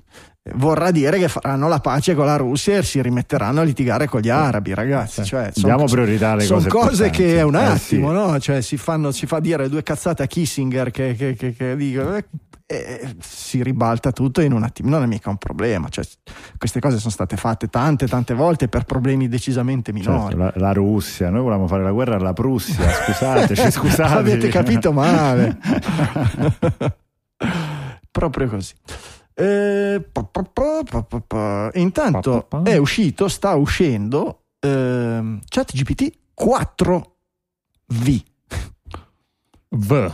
V per vendetta, no V per vision. Eh, in realtà è il rilascio di una caratteristica che OpenAI aveva già annunciato quando aveva lanciato il modello GPT-4, che è eh, la multimodalità, ossia permette appunto di passare dall'audio al video, eh, passando per il caro vecchio, il caro vecchio testo. Con nonchalance. Ma, Con eh, nonchalance e con risultati un po' misti. Beh, Eh, devo dire che come sempre quando vengono presentate queste cose sarà che vengono presentate prima le penne del pavone e poi i casini, però quando escono ogni volta mi, fa, mi fanno venire dei dubbi, ma allora sta roba è vera, allora è vero che ci soppianterà tutti, allora è vero che questo, non- cioè prima o poi si arriva all'intelligenza, perché effettivamente la prima, la prima, il primo esempio che hanno, che hanno pubblicato in questo articolo su RoboFlow eh, è impressionante. perché fondamentalmente ha preso la, la pagina di ChatGPT, invece di scrivere qualcosa ci ha copia e incollato l'immagine di un meme, di un meme iper specialistico e, e anche abbastanza complesso, ehm, e ha chiesto a ChatGPT perché questa immagine è divertente e ChatGPT ha interpretato l'immagine e ha spiegato perché il meme era divertente, facendo due piccoli errori di, di, di, di, di, confuso un hamburger con una cotoletta. Va bene, però... letteralmente è quello che ha sbagliato, ha sconfuso un hamburger con una cotoletta. È vero, però alla fine dei conti, cioè, c'è il panino. Eh, c'è, fondamentalmente c'è un hamburger che è fatto da un panino piccolissimo e invece dell'hamburger dentro c'è una cotoletta enorme il, il, il, il, meme si chiama Nvidia Burger, sopra il panino piccolo piccolo c'è scritto VRAM e sopra la cotoletta enorme c'è scritto GPU. E insomma, quindi è una roba no, ultra specialistica, capire perché fa ridere, se lo chiedi a 100 persone per strada va bene se ne trovi una che te lo sa spiegare. E ChatGPT ha interpretato che cosa c'è nella cosa e ha spiegato perché fa ridere. Poi avrà confuso la cotoletta con l'hamburger e quello che vogliamo però, porca miseria, mh, mm, qui andiamo. L'apparenza è di andare ben oltre il concetto del pappagallo sto- stocastico, no?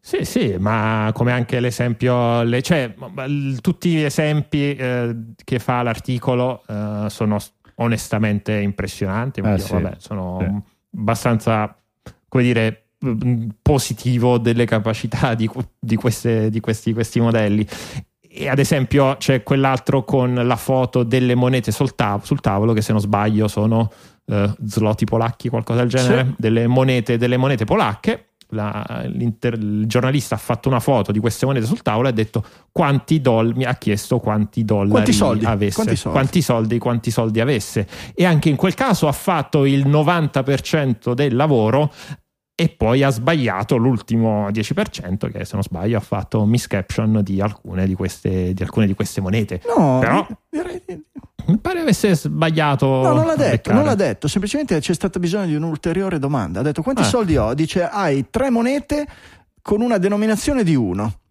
ehm, e, le, le, la valuta non si vede tanto bene mon- hai tre monete da 1 e una moneta da 2. In totale hai 5 unità di questa valuta. Per darti una risposta più specifica dovrei sapere quella che è la valuta o il paese di origine di queste monete. E, e, e, quindi non ha saputo dire che cosa fossero. Allora il giornalista gli ha chiesto: Ma tu sai che valuta è? E ChatGPT ha risposto sì, basandomi sull'immagine queste monete appaiono, sembrano arrivare dalla Polonia e sono chiamati zloty eh, polacchi. Quindi tu hai tre monete da uno zloty e una moneta da due zloty, in totale hai cinque zloty.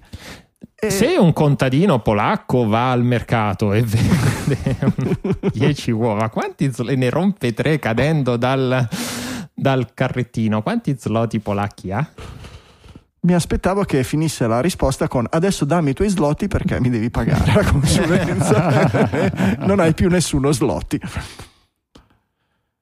Sì, la parte, la parte mm, eh, sempre prospettica nella logica delle, delle, esagerazioni che dicevi prima tu Franco anche in prospettiva è l'aspetto emotivo di queste conversazioni perché finché c'è la parte testuale a fare da filtro con questa tipologia di percepito di intelligenza e, e, e, nonostante comunque il filtro già si legge moltissimo di situazioni emotivamente delicate di affezione verso queste intelligenze eh, immaginiamo cosa possa diventare nel momento in cui tu una roba del genere comincia ad avere anche il, il volano della voce.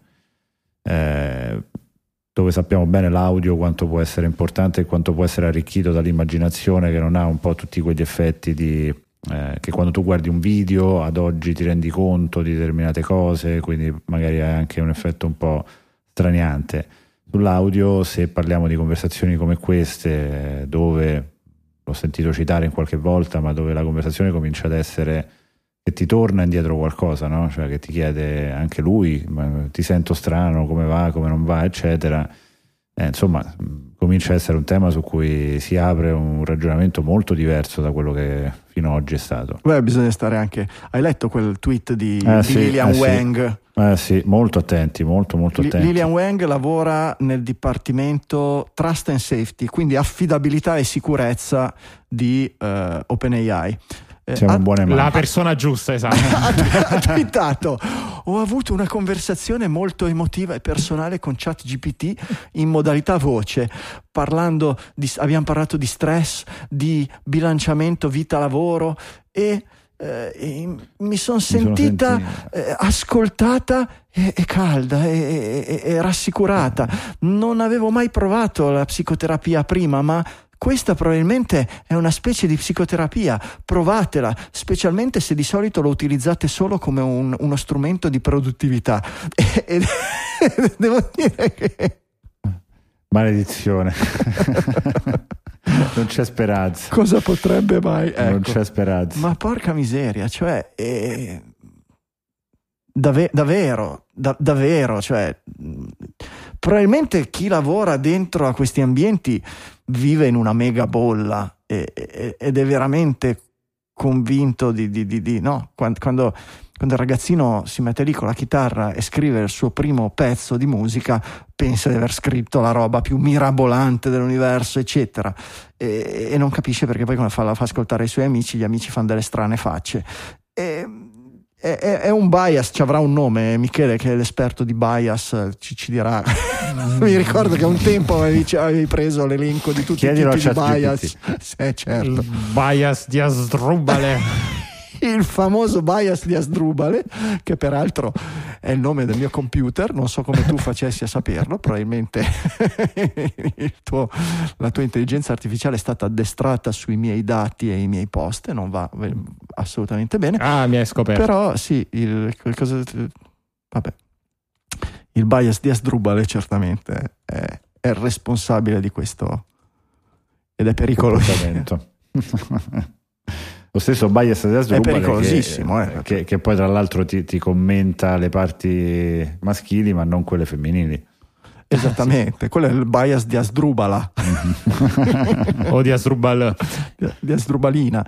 E sì, pare che se chiedete a ChatGPT di fare una classifica tra gli organi genitali maschili e quelli femminili o di dire qual è più bello dei due, eh, abbia molta nessuna reticenza a dire che il pene è molto più bello, eh, mentre invece sulla vagina si rifiuta di rispondere. Sì, più che altro esatto, quando tu fai delle domande relative al pene ti risponde in maniera tranquilla e in maniera mh, didascalica, enciclopedica, eccetera, ma appena gli provi a dire vagina, lui inizia a essere tutto mh, attento sul chi va là, ha paura, probabilmente ha sentito parlare del Me Too e non vuole essere mischiato in quella roba lì e dice no, questi sono argomenti sensibili, non so se possiamo parlare di queste cose, bisogna stare molto attenti e questo è al di fuori di quello che io sono, sono addestrato a fare, insomma è così, il pene va bene, con la vagina bisogna andarci molto molto molto piano. È una cosa che ho imparato proprio nella vita. È, è un, è- è- è- certo, è, cioè, Cioè, ma hai imparato. Cioè. è così, è così, è così. Uno cresce e impara. Uno cresce e impara, certo, impara dalle, dalle sue esperienze di vita. Ehm, Johnny Ive e, Robert, e Sam Altman, che non è Robert Altman, ehm, hanno tirato su investimenti per un miliardo per progettare l'iPhone della intelligenza artificiale. Che cosa Finalmente Johnny Ive può non mettere tasti in nessun modo, in nessuna Il sogno è diventato realtà. Sarà una forma perfetta. Sì, diciamo sta nascendo questa collaborazione, secondo, se non sbaglio, il Financial Times, eh, che, che cita insomma queste indiscrezioni e si parla Serious appunto- Conversation, tra l'altro, se non eh, sbaglio, sì, era sì, sì. E si parla appunto di una collaborazione per cui OpenAI ha coinvolto Johnny Ive in questo progetto di realizzare un device che per l'intelligenza artificiale possa essere come l'iPhone dell'intelligenza artificiale. Quindi non si sa bene che tipologia di eh, strumento sarà, se sarà un telefono, un terminale, un auricolare, eh, un occhiale, Una forma essere eterea. una, forma Esatto, una eterea, sfumatura esatto. particolarmente intelligente dell'azzurro. Qualcosa che è nell'aria, eh, sì. è così. Ma Ive, ma mettetelo a progettare frullatori, che è bravo a fare quelle cose lì. Già quando gli hanno fatto svilu- progettare, no, disegnare il software, il sistema operativo, l'interfaccia utente, siamo diventati tutti matti. Abbiamo ancora le, le caselline. Le caselline con le notifiche che per fare dismiss non, non c'è, scompare, il mi- ta- mi scompare per ricordo- mi ricordo, mi ricordo i video parodia che non, non c'era il bottone per tornare indietro e c'era il Johnny Ive parodia che faceva no ma perché è come la vita tu non è che Non puoi pu- tornare non indietro puoi tornare indietro, esatto. è così, è così, è così. Avete letto delle vicissitudini della vecchietta col temibile T-Red? Sì, sì, sì, sì, articolo del post eh, scritto da un, da un avvocato, se non sbaglio. Da chi è stato scritto? Eh, da Carlo Blegni- Blengino. Blengini? Blengino. Il signor, il signor Carlo Blengino, che onestamente non so chi è, quindi farò una È un avvocato veloce. penalista. Ah, vedi? Ok, perfetto, a posto.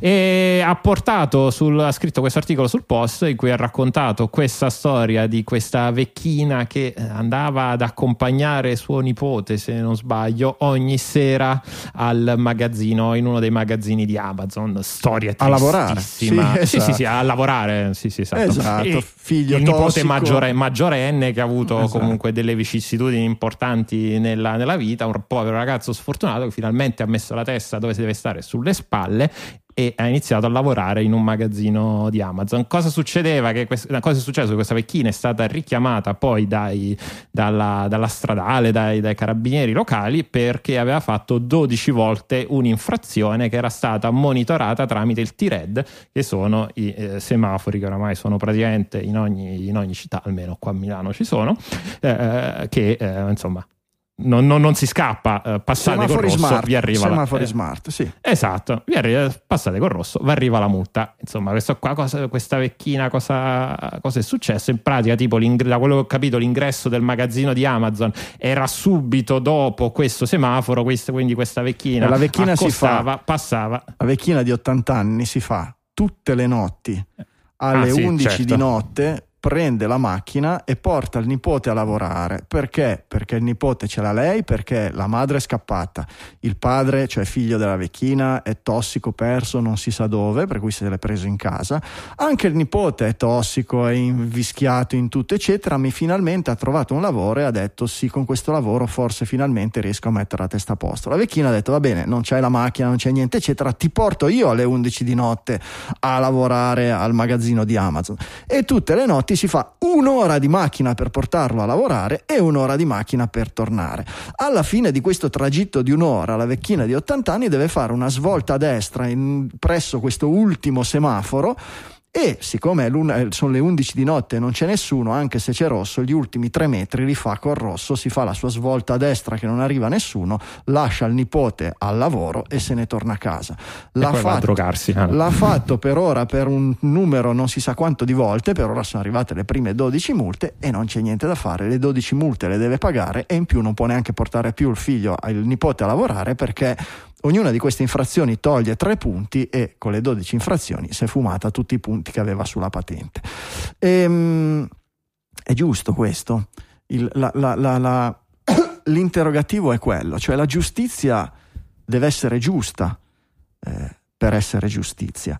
E in un mondo di esseri umani la pattuglia vede la vecchina la prima volta che fa l'infrazione, la ferma, le dice signora vecchina, se sono cattivi cattivi, le dicono signora, passata col rosso, 200 euro, tre punti sulla patente e la vecchina non lo fa più.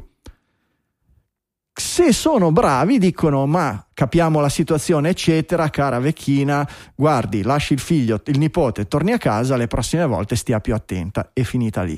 La giustizia digitale che ha un attrito enorme con l'analogico, io non smetterò mai di professare questa problematica, di, di denunciare questa problematica, non fa niente di tutto questo. Dopo un mese ti arrivano 30 multe perché tu per 30 volte hai fatto la stessa roba, senza nessuna considerazione. Ecco, se forse eh, quando inizieremo a mettere delle intelligenze artificiali dietro ai semafori T-Red addestrate non solo col codice della strada ma anche con il libro cuore o robe del genere, può darsi che inizieremo a tirarci fuori da questo, da questo pozzo di disperazione, perché non può essere altro che un pozzo di disperazione che arriva da questo, da questo, tipo, di, da questo tipo di interazioni. Capisco che siano casi estremi e casi isolati, ma sono solo, secondo me, il, il, un sintomo sintomo di un male che sarà sempre più frequente man mano che ci affidiamo sempre più a servizi stretti e digitali per decidere come dobbiamo vivere e quanto dobbiamo stare in riga. Sì, ma in realtà neanche così estremi. Adesso in realtà noi di queste cose ne parlavamo già due o tre anni fa quando parlavamo dei, dei primi large language model che eh, provavano a essere applicati nel mondo della giustizia e ci dicevamo eh sì. ok, ma la, il giudice è anche un essere umano e in quanto ok, il giudicatore, ok, la legge uguale per tutti, però c'è sempre quel minimo di, eh, di componente umano, quel minimo di empatia che in alcuni casi può e viene ed è giusto che sia applicata per il bene della società, perché non sempre la pena, che, che ne dicano soprattutto i governi in Italia, non è sempre una questione di pena, quindi ah, puoi eh, dare la pena più lunga del mondo, però non è detto che sia la cosa migliore per la, per la società. Certo. Anzi, e, e dico che non sono casi estremi perché poi tornando al discorso delle multe, letteralmente se tu non sai che magari quella che stai commettendo in quel momento è un'infrazione e la fai per 12 volte nel corso di 12 giorni perché magari la mattina vai al lavoro, poi ti arriva la multa, ok, dopo non la fai più. Però nel frattempo l'hai fatto 12 volte che per 200 e rotti euro sono 20, 20.000 euro No, 2000, sono 2.400 euro, sono quasi 3.000 euro. E, ok. Sì, sì, creando ah, poi anche il paradosso che diceva Franco prima, che per sperare in un, stiamo costruendo una struttura che per recuperare umanità dobbiamo sperare nell'intelligenza artificiale sul libro cuore. Cioè, eh. Sì, ma poi dobbiamo sperare. Il problema è sempre quello di, di incentivi, no? È lo stesso motivo per cui a abbonarti eh, o a aprire una linea telefonica basta un clic su internet e per disdirla devi mandare 13 raccomandate in triplice copia autenticata dal notaio e robe del genere. Cioè, qual è l'interesse di chi sviluppa una tecnologia e di chi la mette a disposizione? È ovvio che se tu fai un sistema digitale perfetto, ma veramente perfetto, è perfetto nel cogliere l'infrazione, ma è perfetto anche nel notificartela immediatamente. Allora, in un sistema futuro, immaginifico, eccetera, dobbiamo pensare che tu passi col rosso e immediatamente il telefonino inizia a farti bip bip, diventa tutto rosso, fermati, fermati, ti dice ti abbiamo cunzato, sei passato col rosso, schiaccia qui e paga con Apple Pay, Google Pay la tua multa, ti togliamo tre punti, non farlo mai più. Ecco, quello sarebbe a livello del poliziotto cattivo. Ma nel momento in cui vengono sviluppate queste cose servono investimenti, gli investimenti ovviamente i soldi sono limitati e quindi cosa succede? Che si investe per creare un sistema che sia più ottimizzato possibile per beccare più possibile gente e fare cassa, ma l'ottimizzazione in termini di rispettare l'essere umano, notificarlo immediatamente, dargli la possibilità di appello e robe del genere non viene mai presa in considerazione e quindi è uno sviluppo per digitale, per efficienza digitale indirizzata solo indirizzata in maniera asimmetrica, ecco, indirizzata in maniera da rendere facile la contravvenzione e difficile la difesa e anche solo semplicemente la, la, la, la consapevolezza e il poter fare in modo di non prendere la multa, no? È, è, è, questo il problema, perché certo che il digitale è perfetto ma il digitale non è mai perfetto perché è sviluppato dagli uomini, è pagato dagli uomini e gli uomini non vogliono pagare per tutto, vogliono pagare per quello che conviene a loro. Punto. Vabbè. Il, um, abbiamo ancora qualche cosina. Il ritorno di moda delle cassette. È bellissima ah, questa cosa. Ci piacerebbe tantissimo, ma non succederà mai. Però no, un eh, uomo può sempre sognare. Forse il, il, documentario, quello su Harry, come si chiama? Mixed by Harry, ha fatto tornare sì, questo, tipo, film, questo, tipo, di velleità. Mm. No, ma in realtà è un fenomeno che comunque c'è anche negli Stati Uniti. Oggi, se voi andate su Bandcamp, eh, tanti artisti indipendenti pubblicano una versione una versione a quantità, quantitativi limitata in, in audiocassetta non è il ritorno uh, delle audiocassette come è stato poi il ritorno dei vinili e oggi hanno aperto uh, stanno aprendo negozi di musica di vinili in zona, nelle mie zone ne sono aperti almeno un paio quindi non siamo lì e i dati mh, lo mostrano che non siamo lì e probabilmente non lo saremo mai. Ci sono delle comunità molto verticali se andate su Reddit tanto per, per, per, per nominarne uno c'è uh, Cassette Culture se non sbaglio si chiama, dove si riuniscono questi appassionati e dove ovviamente io ho buttato dei soldi con, dei, con, degli hobby di cui non avevo assolutamente bisogno. No, eh certo, fortunatamente certo, questo, questo, molto poco, quindi ho comprato una, un Walkman dell'Iowa che ancora non sono riuscito a riparare. Ah, hai, fatto mal, hai, fatto malissimo. Esatto, hai fatto malissimo e, e capirai presto perché. Ecco, eh, ho comprato non dico quanti lettori di musicassette che ho di là, di cui uno ho, provato, ho, cambiato, ho cambiato correttamente gli, gli, elastici. Però c'è qualche perdita di corrente da qualche parte. Non ce n'avevi più nessuno in casa. Anzi, mi correggo. Tu hai mai avuto un lettore di musicassette? Sì, adesso non è che sono così giovane. Eh beh, sei giovane, Michele, sei giovane. No, no, vabbè, le, le, cassette le ho avute e facevo anche okay. le cassettine però, ad esempio, la cosa che ho scoperto è che eh, innanzitutto le cassette si possono anche sentire discretamente bene, eh, mm. perché prendendo un lettore eh, un po' più vecchio di quelli della mia generazione degli anni 90, dove già c'erano, insomma, già c'era la qualunque, può essere un ascolto anche, anche piacevole. Mm.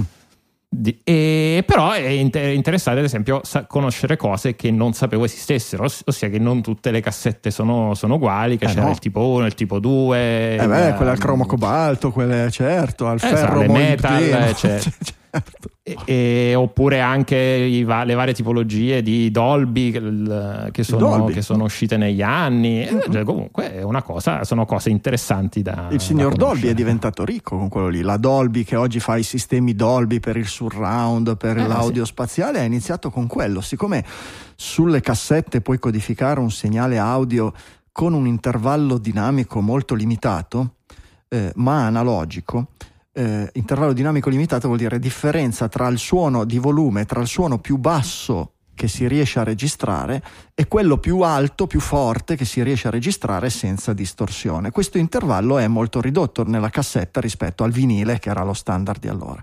Allora il signor Dolby ha detto nel momento in cui noi registriamo il suono sulla cassetta applichiamo una compressione dinamica e un'equalizzazione anche, ma quello è un altro discorso.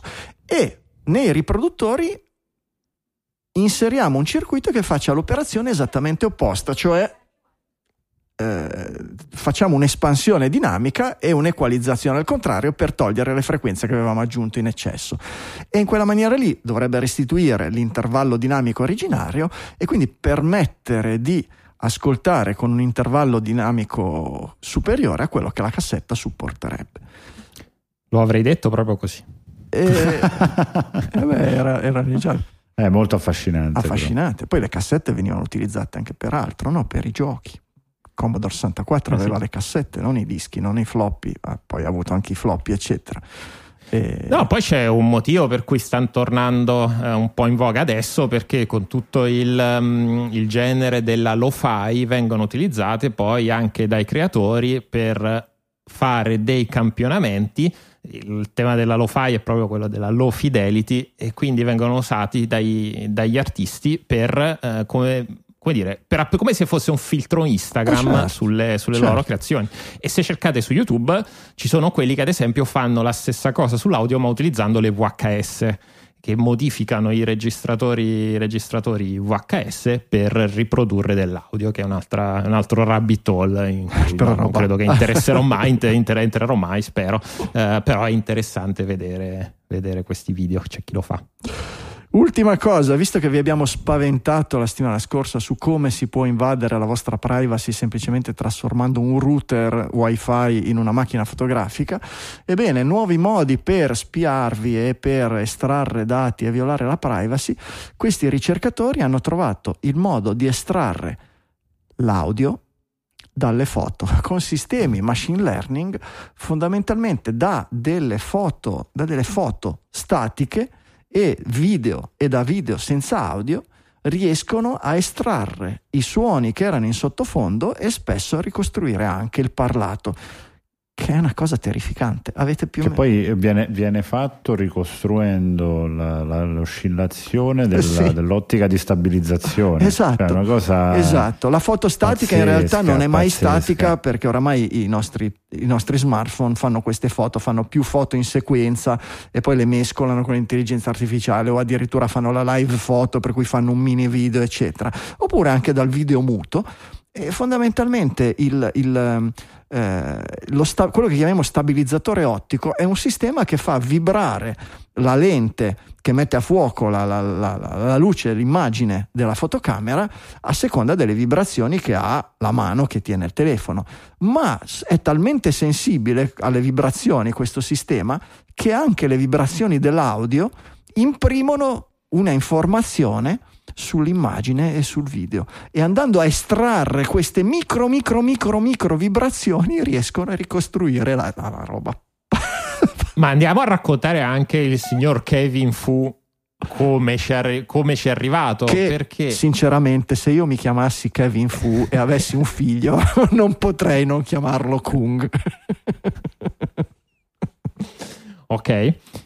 E, e lui praticamente eh, l'idea di questa tecnologia è, andata, è arrivata guardando un episodio di Fringe, che è una serie È vero, che fa parte sempre dei fondamentali di digitali, ovviamente, e in cui il, ehm, il team dell'FBI estraeva un audio da un, da un pannello di vetro sciolto. No, non mi ricordo l'episodio, quindi sto leggendo dall'articolo. Al tempo, un, eh, Un amico di Fu. un- un- non so se era un amico di Fu, Eh. eh, comunque qualcuno ha scritto: No, è una è pseudosci- ridicola pseudoscienza, una tecnica ridicola. e Fu ha E- detto hold my e- beer No, Fu ha detto no. Io non ci sto.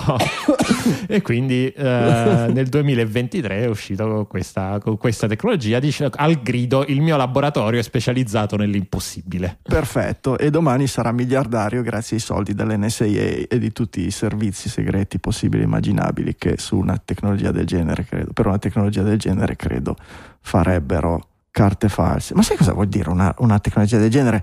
Poi qui sono annunci, non sappiamo quanto nel dettaglio funziona, quelli che sono i ma, quelli che sono i se, eccetera, ma una tecnologia del genere sufficientemente eh, funzionante vuol dire non solo che d'ora in avanti puoi andare a estrarre delle informazioni dalle foto, dalle cose, ma vuol dire che puoi prendere anche una marea di archivi di roba del passato. Se servono le foto con lo stabilizzatore ottico, i video con lo stabilizzatore ottico, metti degli ultimi dieci anni. Quant'è che si usano i stabilizzatori ottici? 15 anni. E puoi andare a recuperare delle informazioni da 15 anni fa, magari risolvere dei crimini, portare delle prove, scagionare de- dei condannati o, o- o trovare delle spie, dei traditori. Cioè, sono delle robe veramente da, da- da mega film di fantascienza. Ricostruire tutte le bestemmie delle foto all'autovelox. Effettivamente. Oppure finalmente scopriremo cosa dice Bill Murray a Scarlett Johansson alla fine Alla di Lost fine in di Lost. Translation. È possibile, è possibile. Va bene, direi che si è fatta una certa e non vi lasciamo certo senza i gingilli del giorno. Signore e signori, i gingilli del giorno. Gingilli del giorno, i regali dei digitaliani per i digitaliani. A fine trasmissione, le voci digitali selezionano per voi hardware, software, letteratura, qualsiasi cosa che abbia colpito la loro curiosità o stravolto la loro esistenza. Ovviamente, qualsiasi sfumatura nel mezzo va bene, piuttosto pi- so- a patto che sia roba digitaliana, di attinenza digitaliana. Vediamo, Giulio, dai, comincia tu. Ma allora, visto che abbiamo parlato di chat GPT, della vision, delle future applicazioni in cui si citava anche la possibilità di interagire con eh, le proprie capacità di pollice verde, in realtà c'è qualcosa di molto simile che già funziona molto bene, che si chiama Plantin, eh, che consiglio a tutti quelli che hanno anche soltanto una pianticina in casa per testarne la tecnologia, perché di fatto è un- un'app che eh, permette attraverso l'identificazione con una fotografia di capire la tipologia di pianta che si sta identificando, dare tutta una serie di consigli quindi su come poterla gestire, ma anche andare a lavorare sull'identificazione in realtà aumentata dell'ambiente in cui si è posizionata la pianta per definire l'intensità della luce, se è corretta o non è corretta, andare a lavorare anche sul singolo dettaglio di una specifica malattia e qualora il risultato non sia abbastanza soddisfacente andare anche a consultare un esperto botanico che può andare a darti dei consigli specifici, avere un rapporto diretto con te per, per- per entrare nel merito della questione. Devo dire, sulle poche piante che abbiamo messo in casa nuova, la, la sto cominciando a testare, funziona veramente molto bene e dà un po' un'idea delle potenzialità anche future di, di ChatGPT. Plantin gratuita con qualche funzionalità interna a pagamento, consiglio a tutti di provarla. Funziona- Ma la pianta deve essere viva per funzionare o funziona anche sulle piante? Dipende come è stato addestrato il modello. Io devo dire che quelli della generazione precedente, tipo Plant Snap, li ho provati a lungo e non mi hanno dato delle grandi soddisfazioni.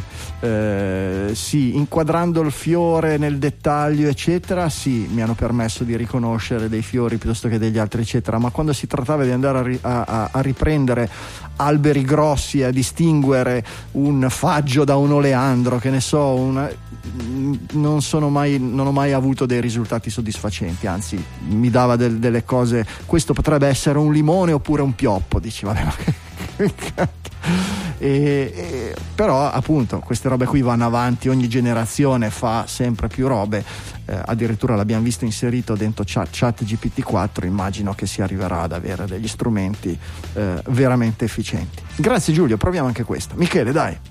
Allora, Gingillo onestamente è molto verticale per pochi, eh, per chi però utilizza Notion, eh, la piattaforma di, chiamiamola, ehm, eh, per prendere note, ma in realtà vabbè, è molto più complesso di così, insomma chi la, usi, chi la usa potrebbe eh, utilizzare questa- questo gingillo che si chiama Notforms, in pratica permette di creare dei form di inserimento di dati che hanno poi come eh, backend quindi depositano poi i dati nel database di Notion. Ripeto, 99% delle persone che ci stanno ascoltando dice ma che sta dicendo questo? Però per quell'1% può essere una cosa molto utile, quindi molto banalmente io le mie finanze eh, le gestisco tramite dei, eh, dei fogli su Notion e quindi se vado a prendere il caffè utilizzo Noteforms per, come schermata, come interfaccia per fare l'input di cosa ho comprato, quando, a che ora. Oppure può essere utilizzato anche come, un, eh, come si fa con Google Forms, quindi se dovete fare dei sondaggini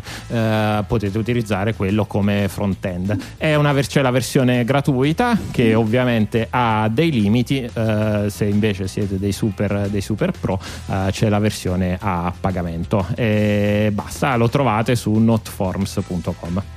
Dovrò una volta o l'altra venire a venire da te e mi fai vedere tutti i modi in cui utilizzi Notion perché non mi ha mai mi ha sempre colpito come una roba molto molto potente, molto plasmabile alle esigenze che uno può avere però forse tro- un po' complicata nella curva di apprendimento eccetera voglio, voglio Sì, è una di quelle cose- come la usi. È una di quelle cose dove spendi tre ore a fare mm, una paginetta del manga che potresti fare in maniera molto più semplice. Beh, però poi se quelle tre bella, ore, però se quella, paginetta, eh, se quella paginetta poi la riutilizzi anche solo una volta al mese per i prossimi 30 anni, eh, ci hai guadagnato un fracco di tempo. Se invece la usi una volta e poi mai più, è un po' diverso. E noi geek siamo specialisti spesso per optare più sulla seconda che la prima, ma ci sta. L'ultimo gingillo di oggi, quello che fa preoccupare Michele che ha comprato un mucchio di mangiacassette, è The Tape Roller, questa ditta che si chiama Dirt Tapes, che si occupa proprio di distribuire, di, di cavalcare l'onda di questi romantici che vogliono ritirare fuori l'utilizzo delle musicassette, hanno oltre che eh, creato un negozio online per trovare cassette un po' di tutti i tipi, hanno, hanno fatto realizzare il loro mangianastri come si chiamava una volta il loro Walkman il loro riproduttore di cassette portatili molto stiloso molto bello fatto in plastica trasparente cui- co- co- così vedete anche tutte le meccaniche interne eccetera e potete ordinarlo e comprarlo per soli eh, 48,99 euro. Ve lo metti insieme agli altri giri del giorno lo trovate nelle note della puntata su digitalia.fm slash 692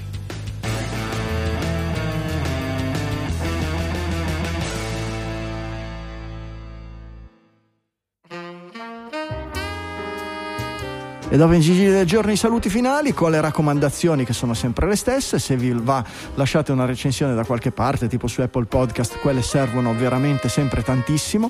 Eh, ci fate veramente un piacere. Ovviamente contribuite al podcast se potete. Time, Talent and Treasure, quindi Treasure è solo uno degli elementi in realtà, no? Ci date una mano col Value for Value, con Satispay, con PayPal. Se volete mandarci del materiale, se volete mandarci un messaggio, una critica, una qualche informazione, se ci volete mandare degli articoli, ci sono le sezioni su Slack dove prendiamo a piene mani articoli suggeriti dai nostri ascoltatori per discutere in puntata. Ehm, e soprattutto consigliate digitali ai vostri amici, portate le orecchiette fresche, cioè portate le orecchie dei vostri amici e amiche proto-digitaliani e noi cerchiamo di farvi fare bella figura. Direi che per questa 692 è tutto, dall'Emi Studio Liguria 1 di Sanremo, un saluto da Franco Solerio. Dallo studio di Milano, un ciao da Michele Di Maio. E un saluto anche da Giulio Cupini, dai Castelli Romani. Ci sentiamo la settimana prossima con una nuova puntata di Digitalia.